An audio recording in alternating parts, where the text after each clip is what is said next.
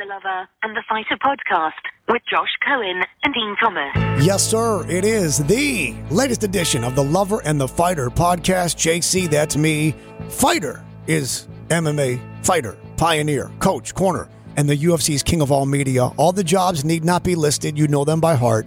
He, of course, Dean Thomas. It is this podcast devoted to UFC 280, which is Fight Island, Saturday on ESPN, ESPN Plus, and ESPN Plus pay-per-view.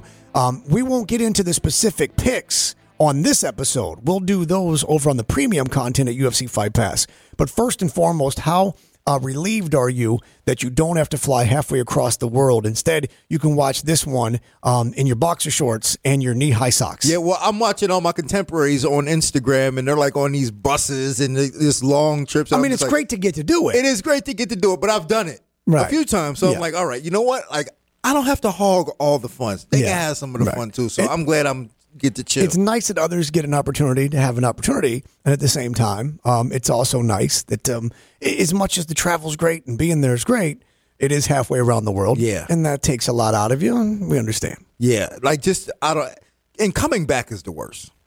Because of the time change? The time change and just like getting back into the country is just like, I almost don't want to leave just because I don't want to come back, like going through the process of coming back. I remember the summer of 2014 when you almost stayed in Germany. Oh, yeah. Because I was like, man, I don't really feel like going back through customs. And he almost moved to Germany and became a German citizen because he didn't feel like going through customs. Yeah. It reminds me like waiting in line. It reminds me of that scene from the movie Snatch, you and I are big fans of, Guy Ritchie's masterpiece, the year 2000, I think, in which Dennis Farina was flying across New York, London, the whole thing, and then they show him and he's on the plane, Alka-Seltzer, and then he gets to customs and they said, anything to declare? And he said, yeah, don't go to England. Yeah.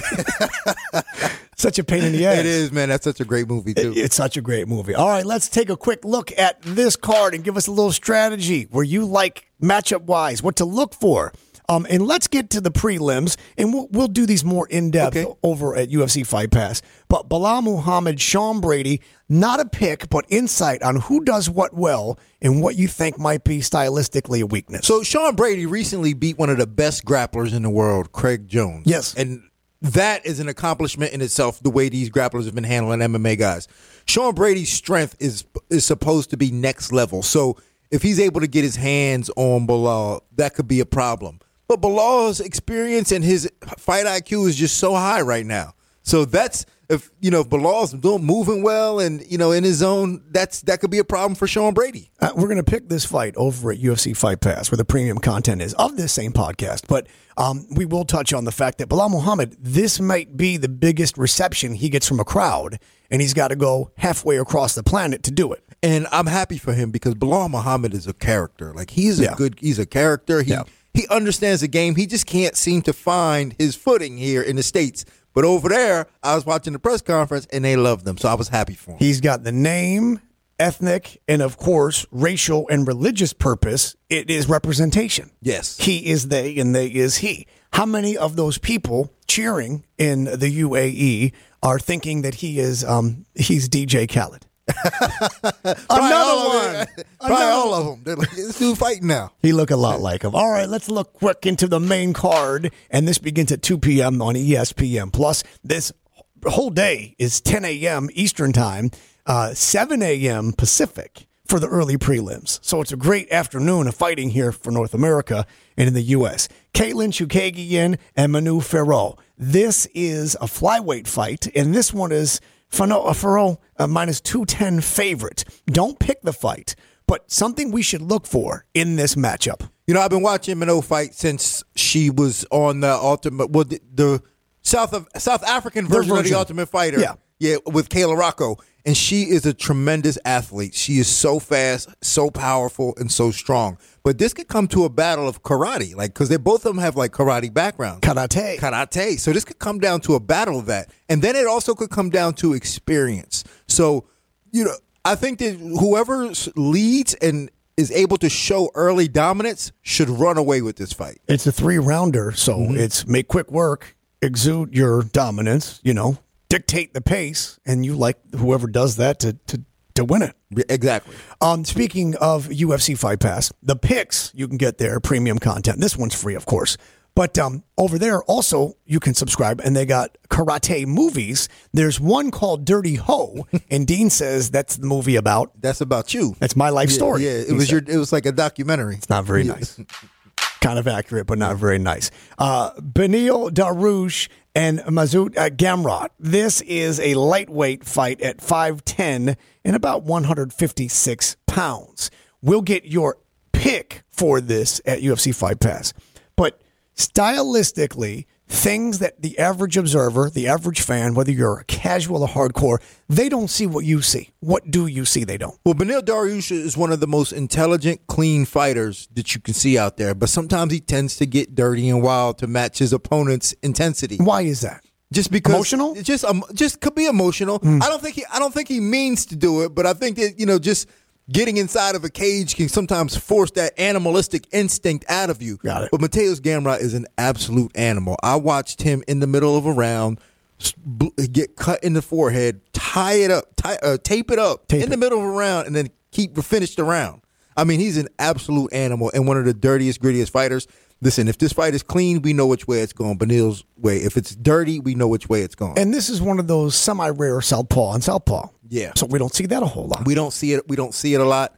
But again, like if it's a crazy, wild, scrappy fight, we know which way it's going. Continuing in the main card, bantamweight division, Peter Yan, Sugar, Sean O'Malley. You've referred to O'Malley in the past as brittle. And we'll go further into that over at UFC Fight Pass. But same idea, Dean. The things that you see about these two that perhaps fans don't recognize or don't see, that they should in an instance in this matchup are what? Well, I think for O'Malley, like he's a heavy underdog here, but, you know, you got to check his speed, the speed of his feet. You got to look at the speed of his feet. He's got faster feet than almost anybody. And the way he maneuvers, it could be problems for Peter Yan. The advantage with the fast feet in this instance versus Yan specifically would be to what? To just stay away, stick and move. To keep distance. He's got to keep distance. He's got to stick and move. Yeah. And he cannot under no circumstances allow himself to get trapped against the fence. He is one of the biggest dogs on the card at plus 220, but Dean's actual pick, again, over on the premium content side at UFC Fight Pass, the other version of this podcast. Your buddy Aljamain Sterling, who you introduced me to back in early 2017, I guess. He was on the come-up. Yeah. And now he's got a strap. Hoping to leave with it as a minus 175 favorite in a bantamweight title fight versus TJ Dillashaw. 5 rounds, a fight that we weren't sure we'd ever get to see, and now we are getting to see. Something in Dillashaw that people maybe forgot about. Something they don't fully appreciate about his fight game is what? I think maybe his power in both hands. Yeah. I mean, yeah, I think you know, he's got really good power in both hands. You know, he's very explosive, very dynamic. So Aljamain has to be careful with that. Like he can't allow himself to get caught up in that. And for Aljamain Sterling, he doesn't get enough credit. He's an unpopular champion, we know, but he doesn't get enough credit for what that he does well. You give him credit for his grappling, but I don't think people really give it enough credit. Like his grappling is next level. His grappling for MMA is probably why is it so deceptive? Why is it not so obvious? Well, because people they think it's everybody's the same. Let me just grow with a jiu-jitsu guy. You know, he's a jiu-jitsu guy, Aljamain. But Aljamain he's special. He's special. And if you hear it from Matt Serra, they talk about it all the time. He's just got a special level of grappling. Why is it not appreciated? Because he's unpopular? He's unpopular, yeah. So maybe they're not seeing it because they don't want to see it. I don't think confirmation bias. Yeah, I don't think they want to see. I don't think they want to see. They don't want to like Aljamain. We'll get your pick on that over at UFC Fight Pass premium version of this podcast. And let's continue to the main event of the afternoon: Charles do Bronx Oliveira and Islam Makhachev. We know who the crowd will be behind, and we know who North America on Twitter will be behind. Those are two different things, obviously. 5 rounds, lightweight. Title fight. You thought something was weird about Oliveira losing the belt in the first place with the scale on that. You thought, did you ever find out what? Well, they prematurely called the weight, and I remember being on the weigh-in show and watching it still moving, and the commission called the weight, and I was thinking like, wait a minute, the scale's still moving, but they didn't fix it. They didn't fix it. So technically, he should still be the champ, right? So he didn't lose. Correct. I think he was on weight. Correct. Which is never settled. So we won't get your pick on this here. We'll save that for UFC Fight Pass. But as we talk about styles and we talk about how they make fights, this is one the fans all wanted to see, and they get what they want, but do they know what they're going to see? I don't think people understand the significance of this fight, and I just thought about it earlier today.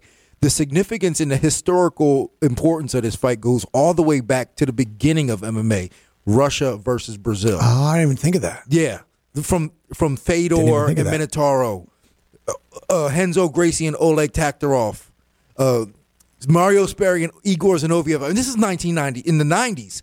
And the rivalry between Sambo and Brazilian Jiu-Jitsu goes all the way back then. It's a legacy fight. It's a legacy fight. I mean, we're just looking at it as these two lightweights, but the reality is these guys are representing something bigger, and that's Jiu-Jitsu and Sambo. And I bet those two nations understand that. Yeah, I bet I'm sure they do. Yeah, I think they do too. More than we do in North America. I bet you Brazil's fully aware, and I'm certain that Russia's fully aware. For sure, 100%. All right. We'll get your actual pick for this at UFC Fight Pass. But something that you'll be looking for, something that because you'll get a chance to watch this and you won't have a headset on. You won't be halfway across the planet. You'll probably be in boxer shorts. And like I said, your socks pulled up to your knees, maybe eating a bowl of cereal by the time this fight goes.